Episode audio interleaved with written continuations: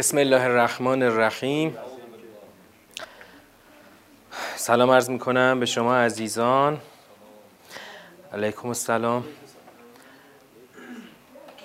خدا رو شاکریم که بهمون توفیق داده تا در ساعتی دیگه بخشی از کلامش رو بخونیم و بفهمیم. در دوازدهمین جلسه از ترم پنج می‌خوایم ادامه سوره رحمان رو بخونیم که میشه سومین جلسه این سوره. در دو جلسه قبلی ما سوره رو شروع کردیم در دور اول. یه مرور خیلی سریع می‌خوایم بکنیم. ما در جلسه اول و دوم این سوره دیدیم که خداوند خبر داد از اینکه قرآن آموخته قبل از اون که حتی انسان رو بیافرینه. الرحمن علم القرآن خلق الانسان علمه البیان. و سپس به انسان بیان آموخت. بعد خداوند از نظام دقیق شمس و قمر گفت. از شمس و القمر به حسبان و نجم و نجم و شجر و یسجدان و ستاره و درخت سجده می‌کنن. بعد آسمان رو رفعت داد و میزان نهاد. و سماع رفعها و وضع المیزان. الله تطغوا فی المیزان. که در میزان تقیان نکنید یعنی سرکشی نکنید و وزن رو سنگینی رو اقامه کنید با عدالت و از میزان کم نگذارید. نه عدول کنید و سرپیچی نه یعنی نه تقیان و نه کم گذاشتن. بعد از اینکه آسمان را رفعت داد و میزان نهاد زمین را برای خلایق قرار داد که در این زمین انواع میوه ها و خوردنی ها قرار داده. پس به سبب کدام یکی از نعمتهای بالغه پروردگارتان تکذیب می کنید آی سیف آلا رو معنا کرده بودیم به چی؟ نعمتهای بالغه و رسا. نعمتهایی که می‌تونن ما رو دقیقا به پروردگاری خدا برسونن و ما رو توجه بدن. به سبب کدام یکی از نعمتهای بالغه پروردگارتان تکذیب می کنید بعد گفتیم سوالی پیش میاد. چه چیزی را تکذیب می کنید تو این آیه نیامده جلوتر خواهد آمد. اینو باید دنبالش بگردیم تا وقت تا بهش برسیم. دیگه این مثل ترجیع بندی تو سوره می‌خواد تکرار بشه. بعد خداوند از آفرینش انسان از یک گل خشکیده مثل سفال صحبت کرد و همچنین از ماده اولیه جن که از مارج من النار جن رو آفرید یعنی از یک شراره از آتش. پس به سبب کدام یکی از نعمتها تکذیب می‌کنید؟ بعد رب المشرقین و مغربین از آفرینش مشرقین و مغربین خدا گفته. باز از کدام یکی از نعمتها به سبب کدام یکی از نعمتها تکذیب می‌کنید؟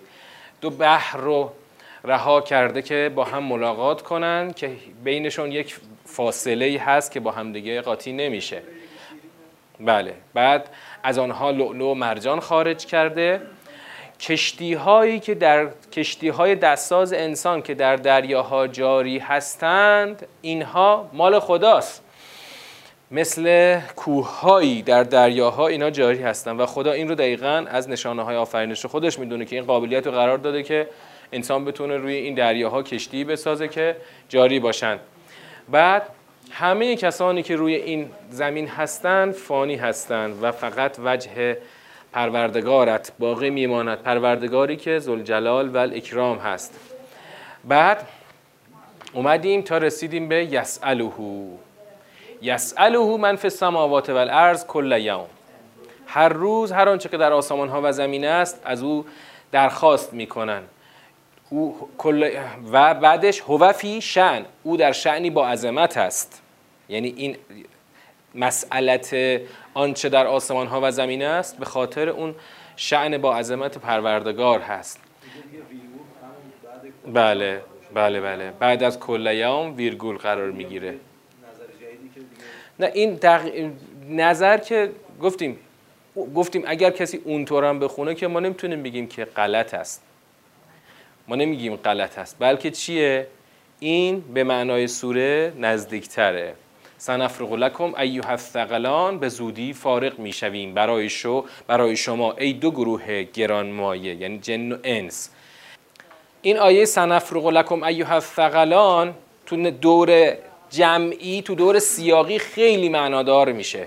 اینو توجه کنید. الان خود آیه این دقیقا که از اون آیاتیه که منهای نگاه سیاقی شاید خیلی معنای زیادی توش نباشه. میریم تو دور سیاقی معناش خیلی برجسته میشه.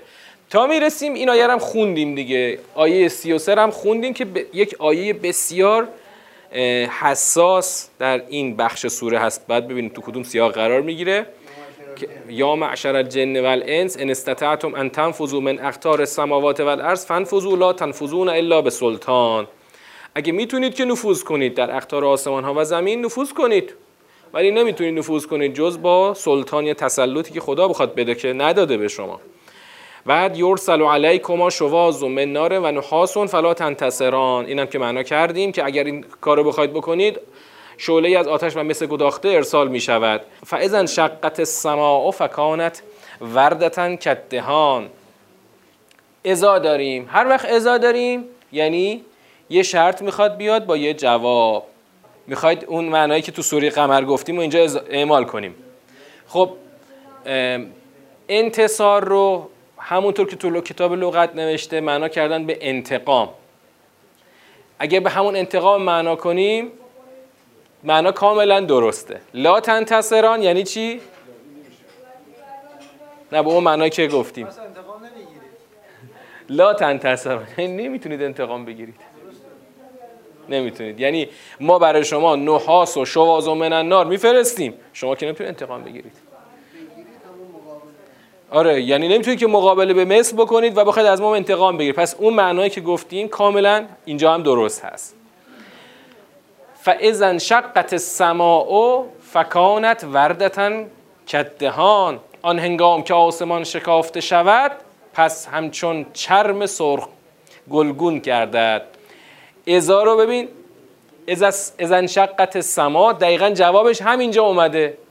آن هنگام که آسمان بشکافد مثل چرم سرخ می شود شرط و جواب. ازا دو تا یه شرط داره یه جواب. فبه ای آلاء رب کما تو کذبان. بله مخصوصا فد یه دقیقا خودش نشانه است که اینجا جواب ازاست. فیوم ازن لا یسأل عن ذنبه انس ولا جان. آیه است بسیار دقیق. خوب معناش رو باید دقت کنیم. این آیه تو سیر معنایی معناش خیلی دقیق میشه. در اون روزی که آسمان شکافته شود از هیچ کس نه از هیچ انسی و نه از هیچ جنی از گناهش سوال نمی شود. یعنی چی؟ در واقع اون اونی که تو ذهن ما هست اینه که بالاخره باید سوال شود. اما خدا میگه سوال نمی شود. یعنی دیگه تکلیف ها روشنه. فبه ای آلاء رب کما تو کذبان یعرف المجرمون به سیماهم فیؤخذ بالنواسی والاقدام مجرمان با چهره هاشون شناخته میشن. پس گرفته می‌شوند. گرفته می شود موهای پیشانی و قدم ها فبه ای آلاء رب کما تو کذبان هازهی جهنم التي یکذب به المجرمون. این جهنمی است که مجرمان به سبب آن تکذیب می کنند من به تناسب صحبت شما آقای صادق منش میگم که با همین سوره باید مهیای مواجهه با اون صحنه شد. دقیقا سوره کارکردش چی می‌خواد باشه؟ ما رو باورمند به جهنم بکنه. چه جوری؟ با همین سیر سوره. البته سیر رو وقتی که کاملش رو طی کنیم اون وقت دیگه در واقع نگاهمون به سوره جامع میشه کامل میشه. اما دقیقا سمر باید همین باشه. سمر باید همین باشه که به اون جهنم با این اوصاف باورمند بشیم. طوری که همون طوری که تو سوره انسان دیدیم که می ترسیدند یخافون ربهم یخافون یوما کان شره مستطیرا. اینقدر ترس از جهنم چطور در جانشون بزرگ می‌شد و در ذهنشون وسعت پیدا می‌کرد؟ و همینطور با همین سوره. الان اومدیم و اومدیم تا آیه 43 رسیدیم به این آیه. حالا به اون سوال جواب بدید. آیه 43 دقیقا جواب سوالی است که از اول سوره دنبالش بودیم که فبه ای آلاء رب کما تو کذبان اون سوالی که خدا پرتکرار داره می‌پرسه تو کذبان چی چی را؟ حاضهی جهنم التي یکذب به المجرمون. این جهنمی است که مجرمان به سبب آن تکذیب می کنند یک دقت معنایی هم تو آیه به کار رفته یکذب و بها المجرمون. به سبب اون جهنم یه چیزی را تکذیب می‌کنند. یعنی الان باز خود جهنم شد عاملی برای تکذیب چیز دیگر. تکذیب چی؟ تکذیب می‌تونیم بگیم پروردگاری خدا. چون خدا توی سوره, توی سوره داره در واقع از این جلوه های ربوبیت مرتب میگه برای ما. حالا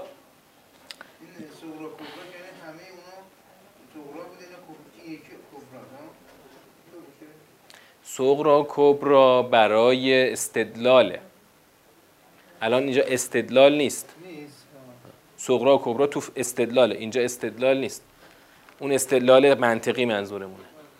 یطوفون. حالا از اینجا خدا می‌خواد چند تا وصف بگه. یطوفون بینها و بین حمیم آن. میان آن و میان آب جوشان تواف می‌کنند.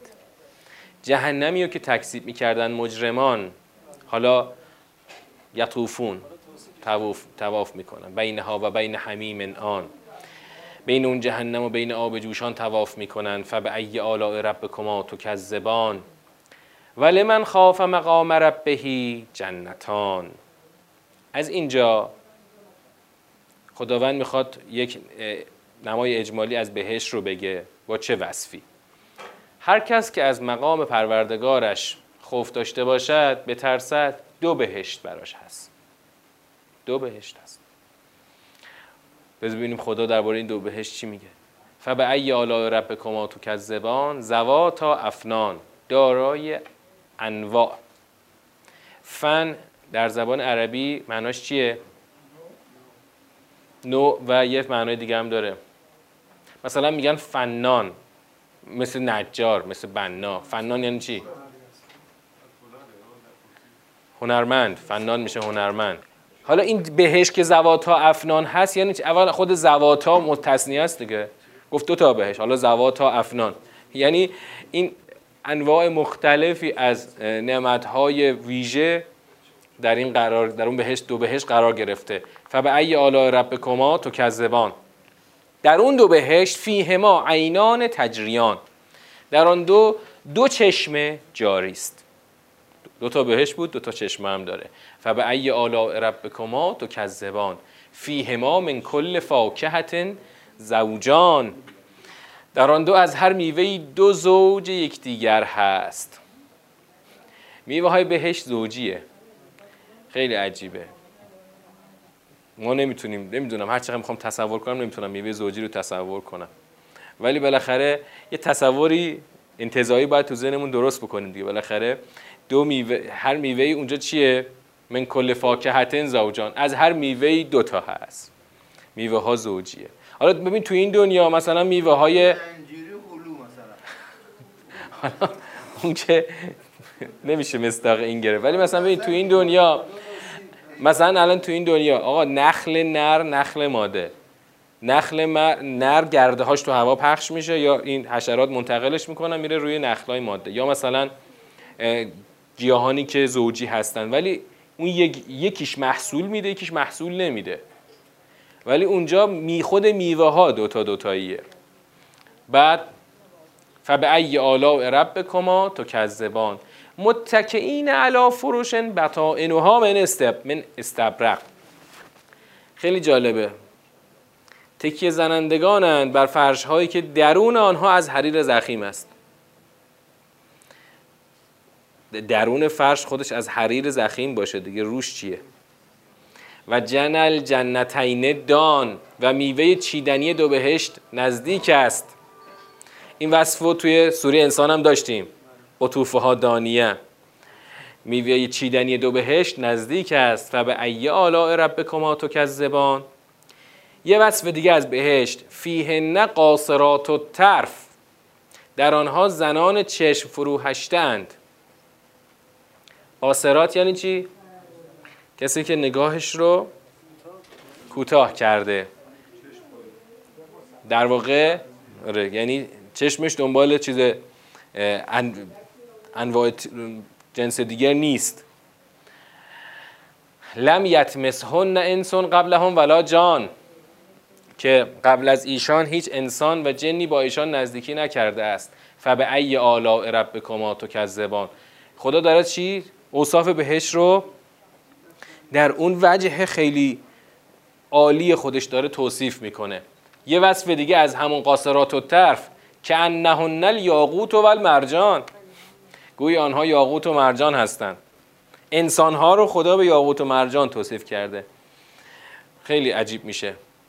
فبه ای آلاء ربکما تکذبان. اون قاصرات و طرفی که خدا در بهشت می‌خواد نصیب کنه به بهشتیان اینا که انهن الیاقوت و المرجان فبه ای آلاء ربکما تکذبان هل جزاء الاحسان الا الاحسان. آیا جزای احسان جز احسان است؟ وقتی شما این آیه را جدا بخونی این آیه را اگر بخوای جدا بخونی مثلا بناش این میشه که آقا یکی بهت خوبی کرد تو هم بهش خوبی کن. اما الان اینجا تو کجای کاریم؟ کجای مسیریم؟ توصیف نعمت های بهشته. حالا خدا میگه آیا جزای احسان جز احسان است؟ معناش چی میشه؟ شما باشین معناش چی می‌فهمید؟ ببین اینجا الان کجاست؟ بهشته. خدا داره از اوصاف نعمت های بهشتی صحبت می‌کنه. بعد میگه هل جزاء الاحسان الا الاحسان. الان کی داره اینجا احسان می‌کنه؟ خدا داره احسان می‌کنه. کی احسان شونده کیه؟ انسان های بهشتی هن. پس اینجا جزای جزای و در واقع این احسان هم دقیقا جزاست دیگه. پس معلوم میشه که خدا داره این سوال انگار از خودش می‌پرسه. هل جزاء الاحسان الا الاحسان. شما در دنیا بندگی کردید حالا ما هم داریم جزاشو به شما میدیم. فبه ای آلاء ربکما تکذبان. و من دونهما جنتان. اون دوتا بهشت که خیلی دیگه ویژه بود. پایین تر از آن دو بهشت دو بهشت دیگه است. انگار خدا می‌خواد طبقات پایین تر هم تعریف بکنه. فبه ای آلاء ربکما تکذبان مدهامتان. دو سبز بسیار تیره رنگ. مدهامه یعنی چی؟ یعنی بسیار بسیار انبوه. مدهامتان یعنی دو بهشت بسیار انبوه و متراکم. فبه ای آلاء رب کما تکذبان فیهما عینان نزاختان. در آن دو دو چشمه بسیار فوران کننده است که شبیه همون دوتا بهش بالایی شد الان. دو چشمه بسیار فوران کننده فبه ای آلاء رب کما تکذبان. فیهما فاکهتون و نخلون و رمان. میوهی و نخلی و, و اناری هست. در آن دو میوهی و نخلی و اناری هست. فبه ای آلاء رب کما تکذبان. فیهن خیرات حسان. در آنها زنان برتر نیکویند. این هم یه وصفی از بهشتی که الان داره توصیف میشه. فبه ای آلاء رب کما تکذبان حور مقصورات فلخیام حوریانی نگاه داشته شده در خیمه ها اونجا بود قاصرات اینجا شد مقصورات. اون اسم فائل بود این اسم مفعوله. فرقش چی میشه؟ اونا خودشون قاصرات هستن اینا مقصورات هستن. اونا خودشون نگاه فروهشته دارن اینا نگاهشون نگاه داشته شده در خیمه ها یه تفاوت ریزی ایجاد می‌کنه که برای دو دسته از بهشتیان این تفاوت خدا لحاظ کرده. در نوع اون حوری که می‌خواد در اختیارشون بذاره. فبه ای آلاء رب کاماتو کذبان. اما این ویژگی مشترکه. لم یتمسهن انسان قبلهم ولا جان. قبل از آنها با ایشان نزدیکی نکرده انسانی و نه جنی. فبه ای آلاء رب کما تو کذبان. متکئین علا رفرف خزر و ابقری حسان تکیه زنندگانند بر بساطهای سبز و بسترهای نیکو. یک ببین الان این بهشت دو, تا بهشت دومی که داره توصیف میشه در واقع بهشت کیاس؟ آره نه. اولی عبادالله دومی ابرار. نه دیگه دو تا دوتاست.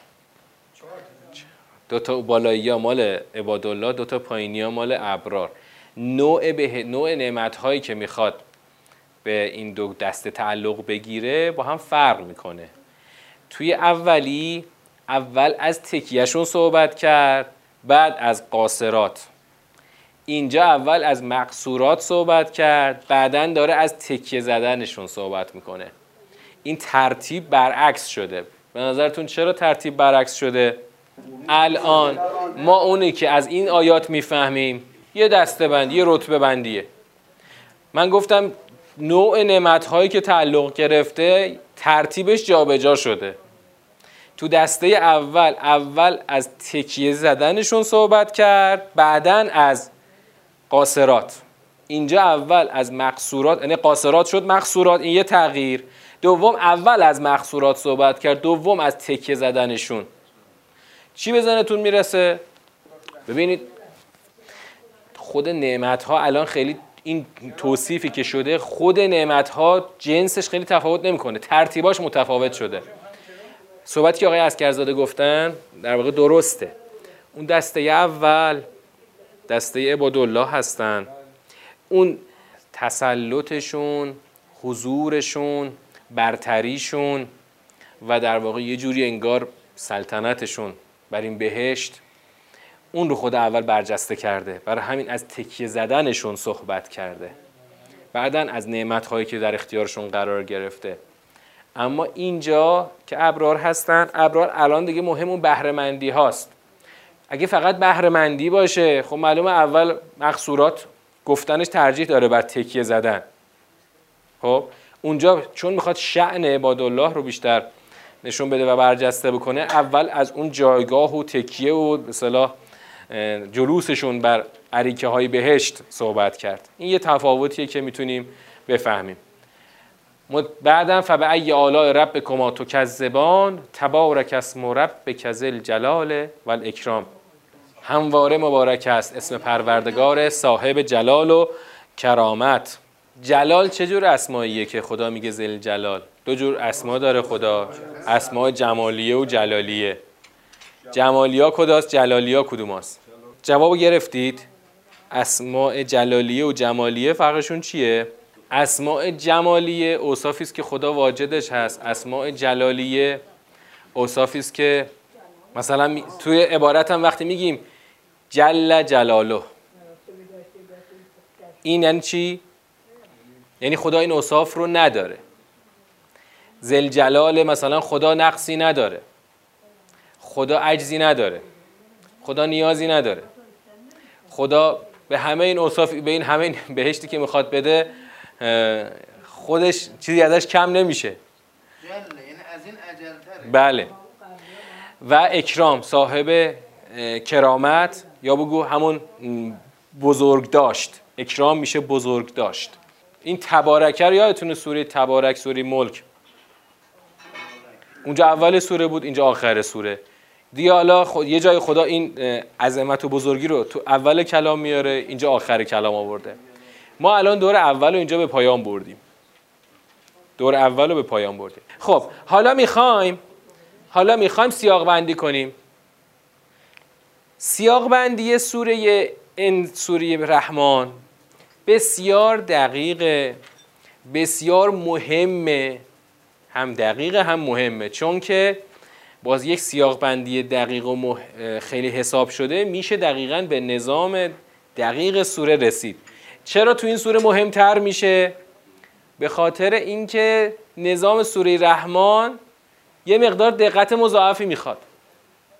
اگر خوب سیاق بندی نشه اون وقت نمی‌فهمیم سوره رحمان خدا این هی سوال پرسید فبعی آلا؟ و اینا رو هی پرسید و پرسید. وقتی یه سیاق بندی دقیق انجام بدیم به یک نظامی می‌رسیم که اصلا خیلی خاصه. خیلی خاصه. سوره رحمان خیلی خاصه. که اون جلسه هم چند دقیقه اجمالی گفتیم. اینو باید الان بهش برسیم. خب شما بفرمایید که سیاق یک از آیه یک تا کجا؟ بیام اولش دوباره. چرا یک تا سیزده؟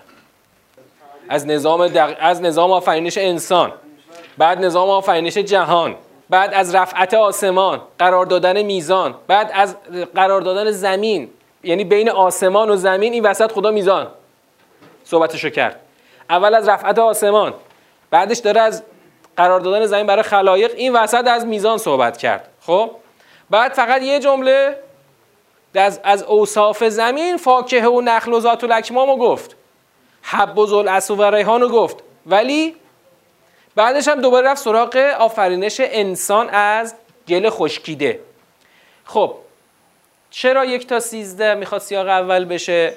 خب نکته اولی که می‌خوایم تو سوره رحمان لحاظ بکنیم در سیاق بندی نکته اول اینه که آیه فب ای آلا رب کما تو کذبان رو فاکتور می‌گیریم. چرا؟ چون اگر لحاظ بکنیم این آیه رو کل سوره یه سیاقه دیگه. کلش میشه یه سیاق. یعنی یه آیه‌ای که مثلا همینطور تکرار تکرار تکرار خب پس یه سیر واحدی شد. اما وقتی که اینو فاکتور بگیریم می‌بینیم که نه سیر معانی عوض میشه. خدا از این آیه در واقع این سوال هی لابلا مطرح می‌کنه موضوع تغییر می‌کنه اما سوال رو دوباره خدا مطرح می‌کنه و اقرار رو می‌گیره. پس فعلا این آیه رو لحاظ نمی کنیم خب یک تا سیزده میشه سیاق اول. به دلیل اینکه خیلی روشن خداوند در یک تا سیزده از آفرینش انسان بعد از آفرینش نظام عالم و بعدم که از رفعت آسمان و میزان و زمین و اینا صحبت کرده و مهم اینه که در سیاق یک خدا نسبت اینها رو داره تعیین می‌کنه. اینو البته در دور معنایی باید بگیم. بعد از آیه 14 تا کجا؟ ببین 14 از خلقت از گل یا گل خشکیده شروع شد. بعدم که از ماده جنیا صحبت کرد. اومد تا کجا؟ دیگه بعد از ماده اولیه انسان و جن خدا داره از چی صحبت می‌کنه؟ از انواع جلوه های ربوبیتش در این زمین و آسمان داره صحبت می‌کنه که دیگه همه رو به جزئیاتش دیدیم از خشکی و دریا و همه این چیزها و اینا صحبت کرد تا رسید به آیه 28 تا آیه 28 چرا می‌خوایم 29 بذاریم سر سیاق بعدی؟ موضوع به چه صورت عوض شده؟ آها. یعنی وقتی که موضوع رفت روی اون مسئلت منف سماوات و الارض اصلا دیگه سیر برشماری جلوه های ربوبیت خدا در زمین و آسمان و اینا تمام شده. خدا میاد از یک تحدی صحبت می‌کنه. تحدی. البته تحدی رو الان من شاید زود باشه بگم. تو دور جنبندی بهش می‌رسیم. خدا می‌خواد بعد از برشماری نعمت ها برسه به این میدان که خب همه رو که خودم آفریدم و قرار دادم. حالا شماها آدما جنیا کجا می‌خواید برید؟ کجا؟ چجوری می‌خواید جلوی من وایسید؟ چجوری می‌خواید نفوذ کنید؟ چجوری می‌خواید در حوزه حاکمیتی من دستی ببرید. مگه می‌تونید؟ پس سیاق بعدیمون که از آیه 29 شروع میشه خود اون یسالهو هم یسالهو اولین مرحله تحدیه. یعنی شما هرچی هستید از من باید روزیتون حیاتتون همه چیتون از من بگیرید. پس شما نمی‌تونید کاری رو از پیش ببرید. و اینجا این فاز شروع میشه. اون سنفرق لکم رو ما تو این سیر تو دور معنایی بهش می‌رسیم و معنا می‌کنیم.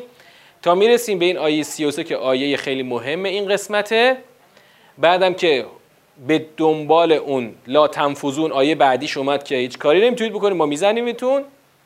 بعد اینجا این سر میاد تا کجا؟ تا آیه چند؟ تا آیه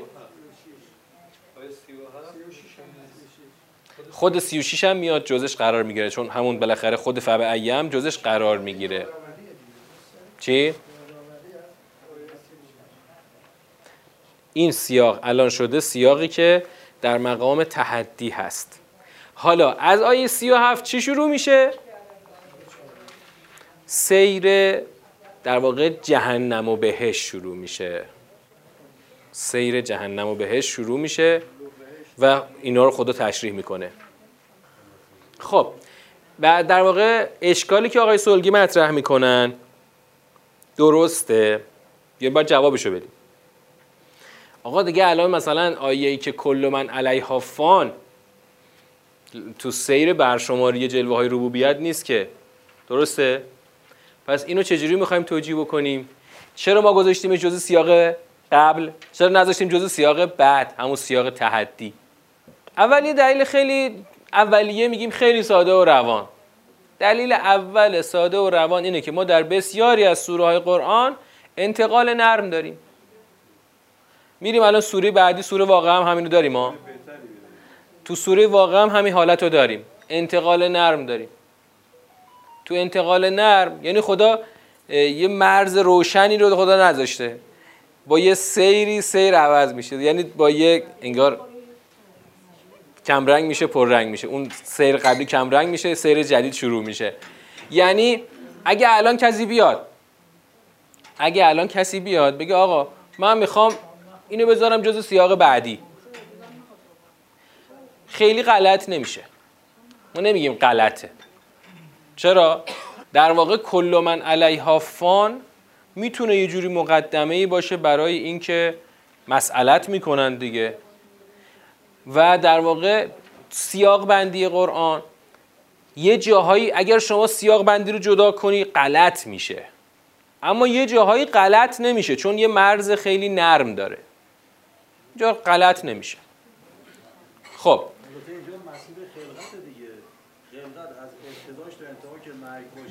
این دلیل ترجیح میده که ما ملحق کنیم به قبل. آره. با این دلیل ترجیح پیدا می‌کنه ملحق بشه به قبل. اما در واقع چیز دیگه ترجیح دیگه. به این دلیل یه ترجیحی پیدا کرد.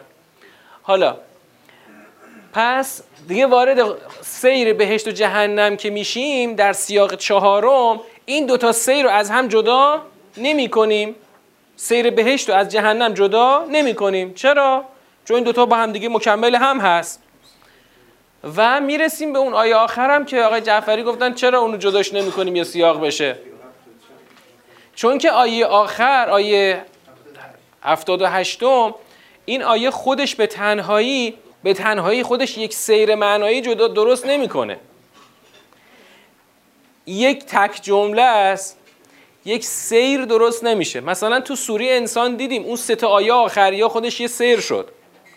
خودش کلی بحث داشت. اما اینجا تبارک اسم و ربک ذل جلال و الاکرام همون ربوبیت پروردگار در واقع یه جور تکمله این سیاق میشه.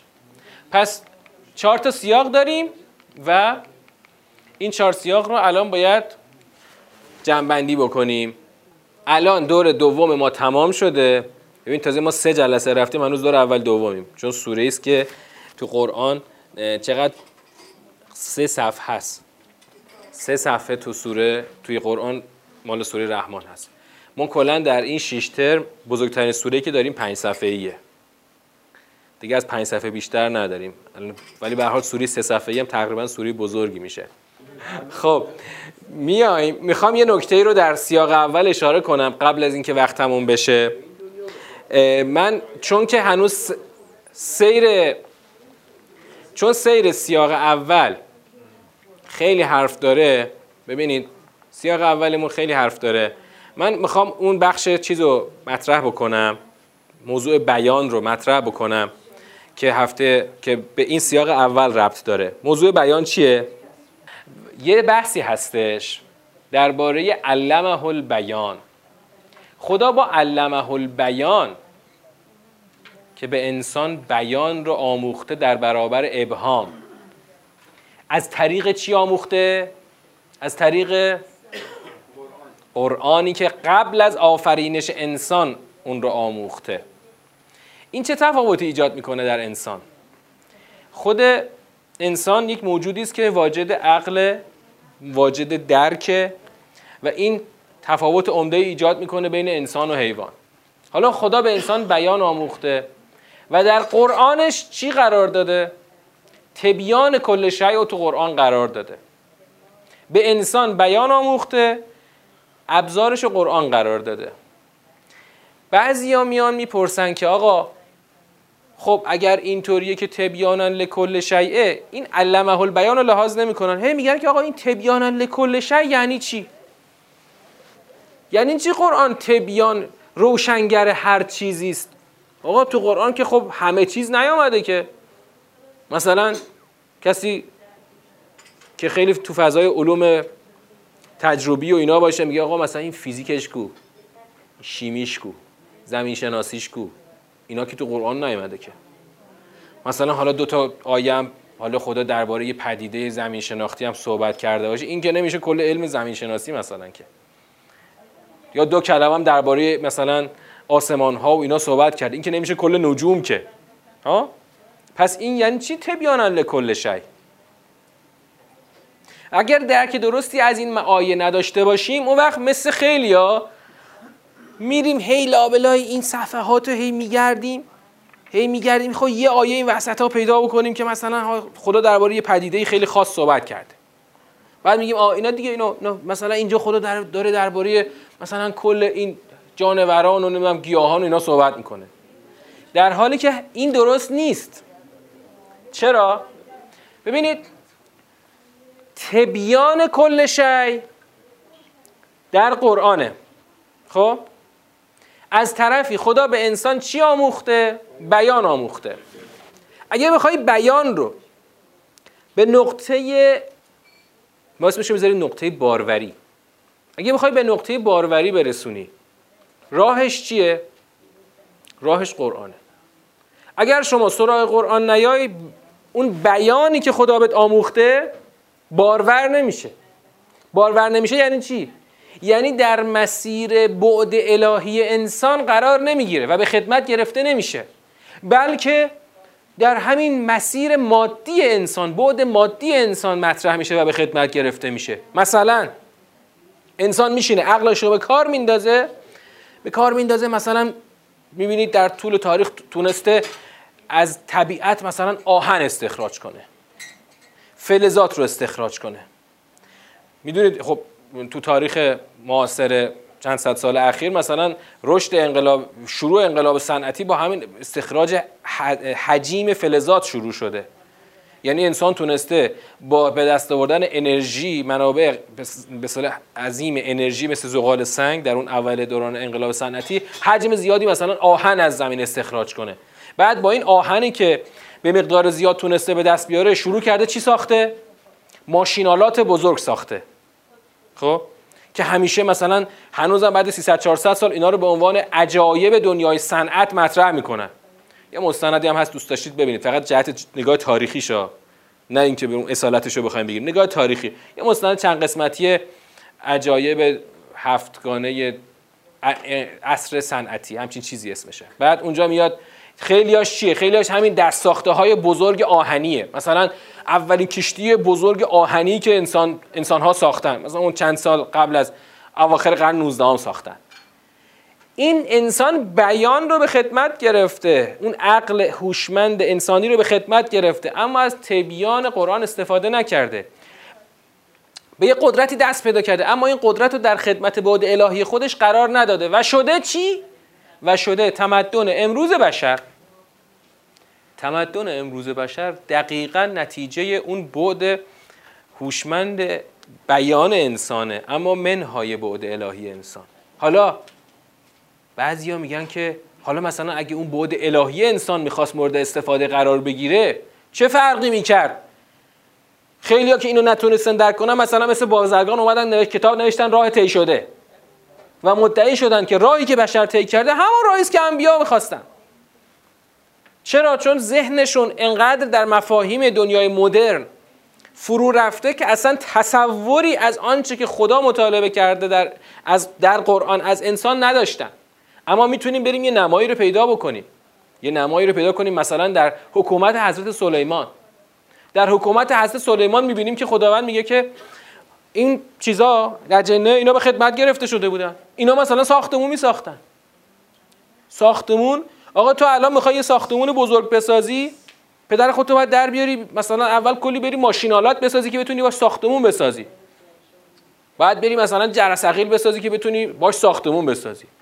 بعد بری کلی تکنولوژی به دست بیاری که مثلا باش یه قطعه سنگی رو مثلا به یه شکل خاصی تراش بدی بذاری اون تو پی ساختمون یا اون پیشونی ساختمونه. اما همه این کارا رو اجنه برای حضرت سلیمان می‌کردن. اجنه می‌رفتن قواسی می‌کردن. می‌رفتن از تو دریاها مثلا اشیاء ارزشمند و مثلا همین مروارید می آوردن یا مثلا دیگه چیکار می‌کردن؟ جابجایی های سریع رو اجنه انجام می‌دادن. حضرت سلیمان پرسید کی می‌تونه بره تخت بلقیس رو برای من بیاره؟ که یکیشون در چشم به هم زدنی تخت حجیم رو برداشت آورد اینجا. حالا شما الان بخواید با همین تکنولوژی امروز که مثلا همه جا با هواپیما به هم وصل این کارو بکنی کلی که هزینه باید بکنی در یک کمتر از یه روز که وقت نمی... نمیشه بیاری که کلی بری هواپیما رو آماده کنی. تازه امروز ها امروز امروز بعد از اینکه بشر قرنها در مسیر رشد صنعتی خودش پیش اومده. مثلا بری یه تخت بزرگ اول کلی بسته بندی کنی در یه قالب خیلی استاندارد بعد اینو بذاری تو هواپیما اینو بلندش کنی بیاری اونجا. یه روز طول می‌کشه. آقا اجنه در یه چشم همزدنی براش آورد. خود ملکه سبا رو دعوت کرد حضرت سلیمان اومد به قصرش وارد شد. یک کاری کرد در چشم ایشون و هنوز مؤمن نشده بود. در چشم ایشون کف قصر این آب شد. بعد این ترسید که اصلا پاش رو بذاره توش. بعد شما همچین تصوری هنوزم با علم بشری نمی‌تونی درست بکنی. و حالا می‌خوایم نتیجه بگیریم که همه کارهایی که بشر امروز با عقل خودش منهای بخش وحیانی بخش الهی وجود خودش بهش رسیده اگر در بعد الهی خودش رشد می‌کرد خدا خودش این امکان رو فراهم می‌کرد در وجهی که باعث تخریب خودش و زمین نباشه. تو پرانتز مستند چی رو ببینید؟ مستند هم یعنی خانه. اینو ببینید که خودشون داد می‌زنند این مستند فقط آهناله است. آهناله است که انسان داره کره زمین رو نابود می‌کنه با این تمدن خودش. این تمدن بشر انقدر مخربه که داره حیات رو برای نسلهای آینده از بین یعنی امکانش رو از داره از بین می‌بره. منابع زمین رو داره با حجم بسیار سریعی داره مصرف می‌کنه که این منابع تمام میشه. اما اگر در اون بود انسان رشد می‌کرد نیازهای انسان به طرز دیگری برآورده می‌شد. البته شاید ما, تصور... ما الان نتونیم تصور بکنیم و توجه کنید. اگر اینو می‌خوام الان با این بخشش رو خیلی با توجه گوش بدید. اگر ما درک روشنی از قرآن نسبت به اون تمدن مطلوب انسانی نداشته باشیم یه وقت دوچار یه تصوراتی میشیم که بعضی از علمای شیعه دوچارش شدن. همچنین بعضی از گروه ها در دنیای مسیحیت در دنیای اسلام بعضی ها تصورشون این شد که آقا اصلا کلا تمدن مدرن غلطه باید بذاریمش کنار. در عهد مشروطه یکی از علمای یکی از مجتهدین. کلا فتوا داد به حرمت همه جلوه های تمدن مدرن. یه دم هنوز مقلدشن. هنوز مقلدشن. مشروطه کی بوده؟ 1285 116 سال از مشروطه گذشته و ایشون دیگه الان در قید حیات نیست ولی هنوز یه مقلدشن. می‌تونی بری ببینیشون. نخواستی هم بری تو گوگل چکشون کن. یه دهاتی هست بالا دست طالقان. دهات خودشون بهش میگن ترکاباد.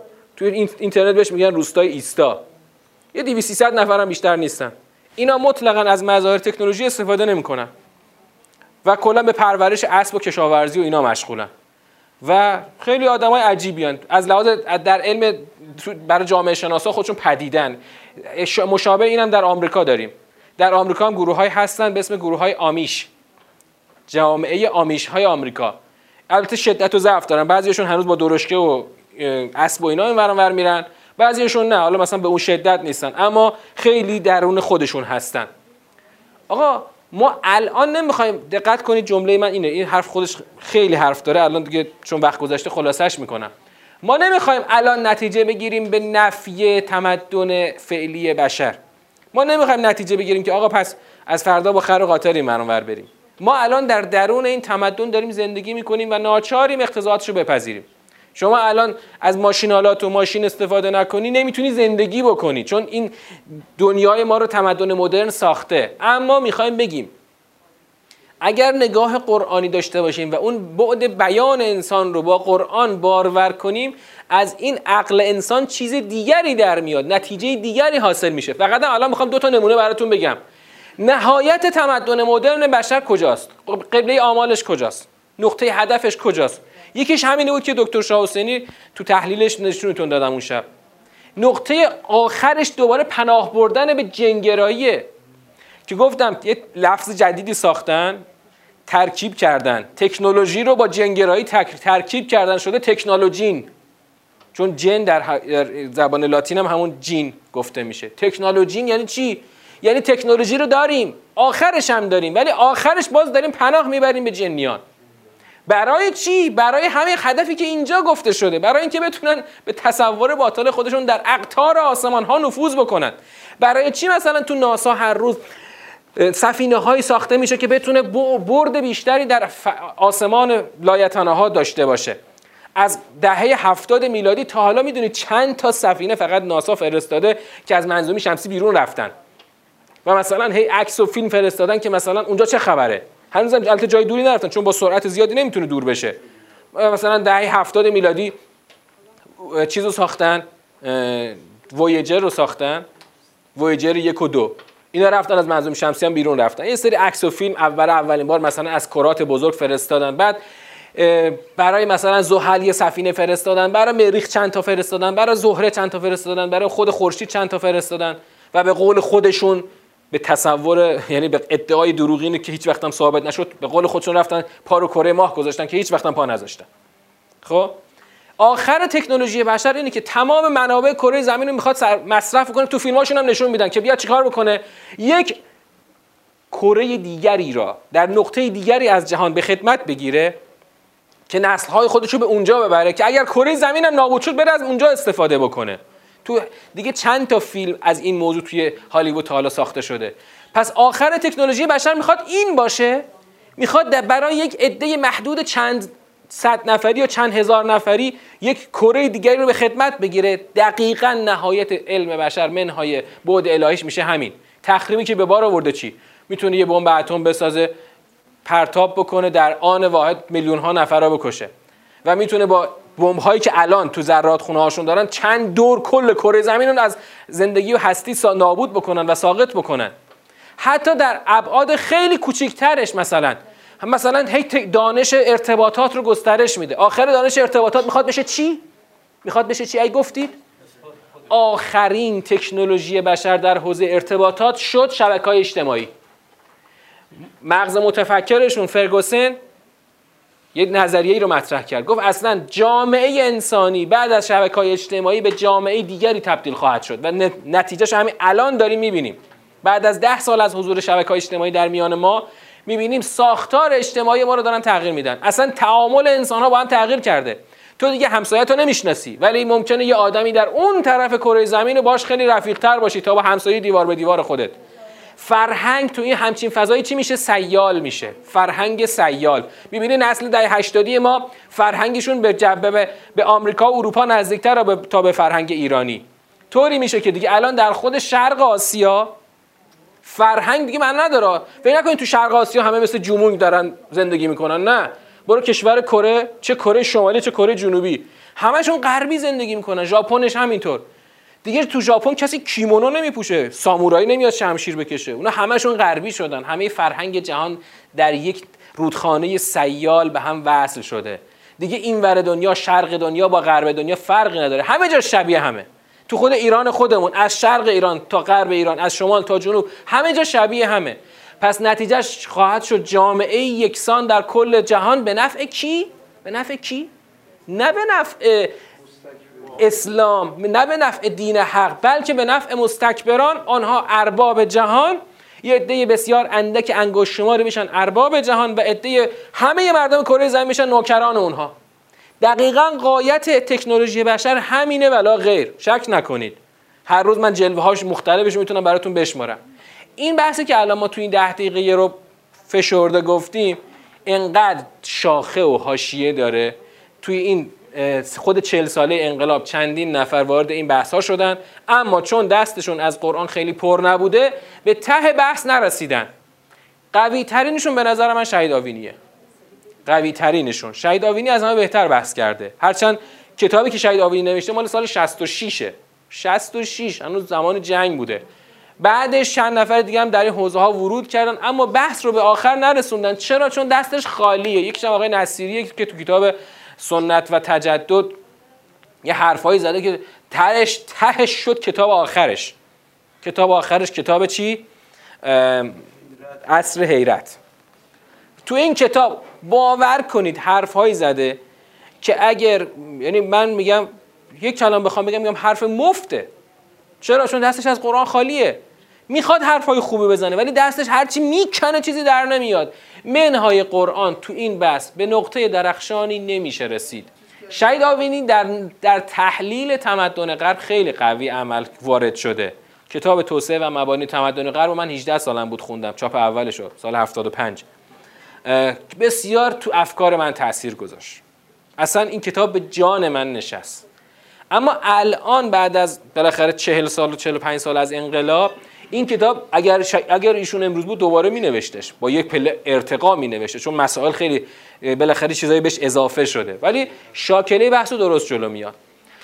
این بحث رو هنوز هم جای بحث و گفتگو داره. مهم هنوز ما بخش ایجابیش ورود نکردیم. ببین ما از بخش ایجابی فقط یه مثالی از حضرت سلیمان گفتیم. و مثال این بخش نیاز به تشریح داره که آن تمدن چه خواهد بود. که فقط در پرتو قرآن بشریت به اون خواهد رسید. و السلام علیکم و رحمت الله و برکاته.